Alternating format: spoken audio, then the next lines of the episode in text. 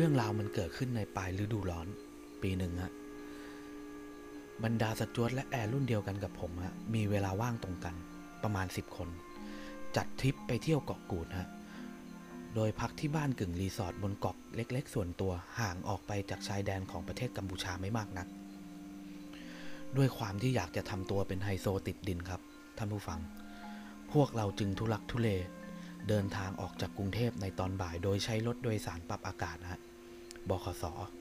จากสถานีเอกมัยมาลงที่ตัวจังหวัดตาดนะฮะแล้วต่อด้วยรถสองแถวไปที่ท่าเรือ เพื่อต่อเรือไปยังเกาะ ที่พักอีกทีหนึ่งฮะซึ่งกว่าจะถึงที่หมายก็พบค่ำทุกคนจึงเหน็ดเหนื่อยเป็นอย่างยิ่งฮะขนาดที่เรียกได้ว่าแทบจะคานขึ้นบ้านพักกันเลยฮะหลังจากเติมพลังงานด้วยอาหารเย็นที่เจ้าของรีสอร์ทจัดเตรียมให้จนอิ่ม หนำสำราญกันเรียบร้อย พวกเราจึงออกเดินสำรวจบ้านพักกันครับ บริเวณโดยรอบฮะ มันมีลักษณะเหมือนบังกะโลชายหาดแบบโบราณทั่วไป คือยกสูงขึ้นประมาณเมตรกว่าๆครับ ตัวเรือนทำด้วยไม้มีหน้าต่างโดยรอบฮะทำให้อากาศถ่ายเทได้อย่างดี ด้านหน้าเป็นท้องทะเลสีครามเข้ากับสีฟ้าอ่อนของบ้านครับ ด้านหลังอิงอิงแอบกับเนินเขาลูกเล็ก ๆ ที่มีบรรดาพืชพันธุ์ต่างๆ ขึ้นเบียดเสียดกันอยู่มากมายฮะ เสียงสัพพสัตว์ต่างๆ ร้องเบาๆ ดังออกมาจากป่าละเมาะนั้น แต่เสียงหนึ่งที่ทำให้ผมขนหัวลุก ความกลัวปนขยักขยงมากที่สุดคือเสียงของตุ๊กแกครับ ท่านผู้ฟัง ผมเชื่อว่าท่านผู้ฟังอีกหลายคนนะที่ไม่ชอบเสียงนี้ และมันไต่ยั่วเยี้ยตามผนังบ้านเต็มไปหมดเลยฮะ ระหว่างทางพวกเราได้พบปะ พูดคุยกับชาวบ้านที่มาทำงานที่รีสอร์ทแห่งนั้น ทุกคนต่างก็มีอัธยาศัยอันดีมากฮะยกเว้นแต่พ่อแม่ลูกสามคนที่มองผมและซุบซิบกันด้วยท่าทีแปลกๆครับ คืนนั้นพวกเรานั่งเฮฮาตามริมหาดฮะจนกระทั่งเวลาล่วงเลยไปจนเกือบเที่ยงคืนกว่า จึงเดินกลับเข้ามาตัวบ้านนะพักผ่อนด้วยความที่สนิทกันมาก แต่ละคนจึงลากเอาที่นอน หมอนมุ้ง มานอนรวมกันที่ห้องใหญ่ห้องเดียวกันเลยฮะ ต่างพูดคุย หยอกล้อกันอย่างสนุกสนานฮะสักพักใหญ่ ๆ เสียงคุยกันค่อยๆ ลดระดับลง เป็นเสียงกระซิบ และเงียบไปในที่สุด แสงจันทร์ที่สาดส่องเข้ามาในห้อง เห็นเป็นเงาสลัว เสียงเกลียวคลื่นกระทบฝั่งเบาๆ ประกอบกับความเหนื่อยล้าจากการเดินทางทำให้ผมเผลอหลับไปอย่างง่ายดายฮะเวลาจะผ่านไปไม่นานเท่าไหร่ ผมสะดุ้งตื่นขึ้นมาเมื่อได้ยินเสียงตุ๊กแกร้องระงมอยู่ภายนอกฮะเสียงนั้นทำให้ผมต้องรีบดึงผ้าห่มขึ้นมาคุมโปง เอามือมาอุดหูด้วยความเกลียดกลัวฮะหน้าแปลกที่บรรดาเพื่อนๆผม ยังคงนอนหลับกันอย่างสงบสบายอารมณ์ ราวกับว่าไม่มีอะไรเกิดขึ้น สักพักเสียงตุ๊กแกก็สงบลง แต่คราวนี้กลับมีเสียงของชายหญิง คู่หนึ่ง ดังขึ้นเบาๆ ผมพยายามฟังว่าพวกเขาพูดอะไรกัน แต่ไม่สามารถเข้าใจได้เลยแม้แต่คำเดียวฮะเหมือนกับว่ามันเป็นภาษาเขมรนะไม่ใช่ภาษาไทย ผมค่อยๆพลิกตัวมองไปยังหน้าต่างบานหนึ่ง ซึ่งเป็นที่มาของเสียงฮะ ท่ามกลางความมืดมิดที่มีเพียงแค่แสงจันทร์สลัวสลัว ภาพลางๆที่เห็นเบื้องหน้าคือชายหญิงและเด็กที่ผมพบตอนเดินเล่นเมื่อช่วงค่ำฮะการสนทนานั้นสะดุดหยุดลงทันที เหมือนรู้ว่ามีคนกำลังแอบฟังอยู่ฮะทั้งหมดหันมาจ้องมามามองที่ผม ด้วยสายตาที่เย็นชา อ๋อ พวกชาวบ้านที่ทำงานที่นั่นนี่เอง ผมคิดในใจ พร้อมกับเอ่ยถามพวกเขาเบาๆว่าด้วยความเกรงใจฮะ เพราะว่าเพื่อนหลับอยู่ เลยไม่ได้ใช้เสียงดัง เลยเอ่ยถามแบบเบาๆว่า มีอะไรให้ช่วยไหมครับ มาทำอะไรกันดึกดึกๆดื่นๆอย่างนี้ เสียงของผมทำให้เพื่อนบางคนเริ่มขยับตัว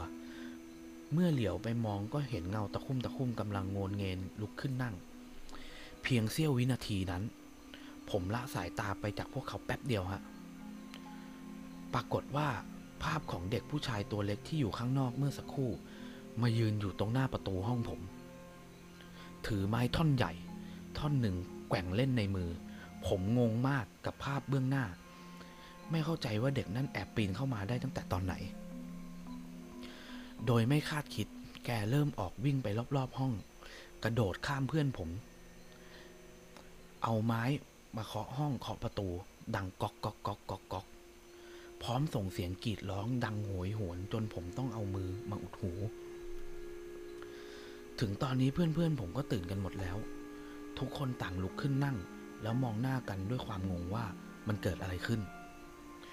ผมพยายามร้องห้าม แต่เด็กนรกนั่นไม่ยอมหยุด ยังคงวิ่งผ่านเคาะฝาผนังรอบห้องไปต่อ ผมจนปัญญาจึงหันไปหาสามีภรรยาที่ยังคงยืนอยู่ที่เดิม พี่พี่ ช่วยมาเอาลูกพี่ออกไปหน่อยสิซนจริง ๆ ฮะ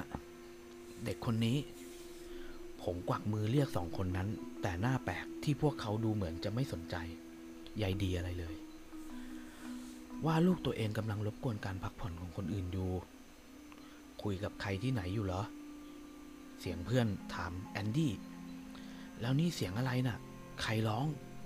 ใครเคาะฝาบ้านวะ เสียงสั่นๆ ของเพื่อนคนหนึ่งเอ่ยถามขึ้น พร้อมหันไปมองรอบๆ อย่างหวาดกลัว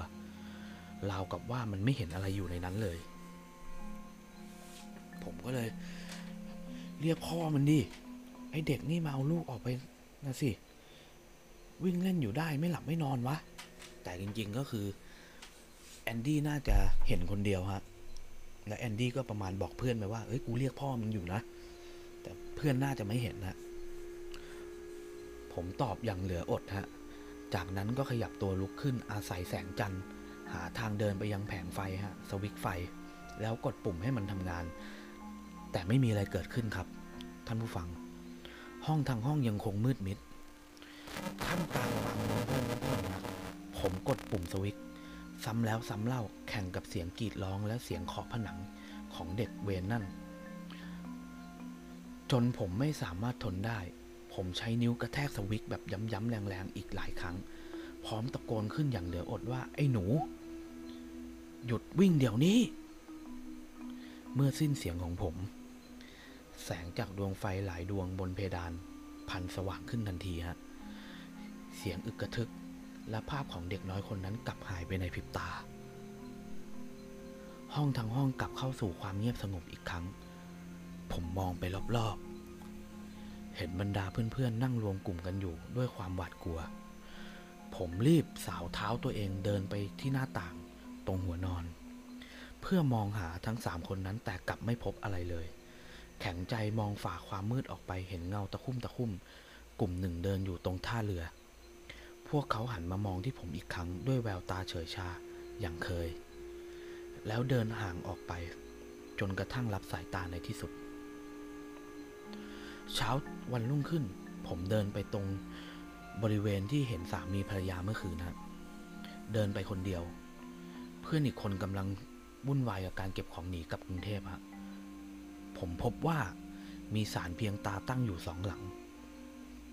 อนดี้ก็พูดในใจว่าทำไมนะ เมื่อวานพวกเราถึงไม่เห็นสารนี้กันสักคน สอบถามคนงานดูจึงสามารถรู้ได้ว่า ถูกสร้างให้สามีภรรยาและลูกชาย ที่นั่งเรืออพยพมาจากกัมพูชาหนีสงครามเมื่อหลายปีที่แล้ว แต่โชคร้ายเรือล่มจมน้ำตายหมดทั้งครอบครัว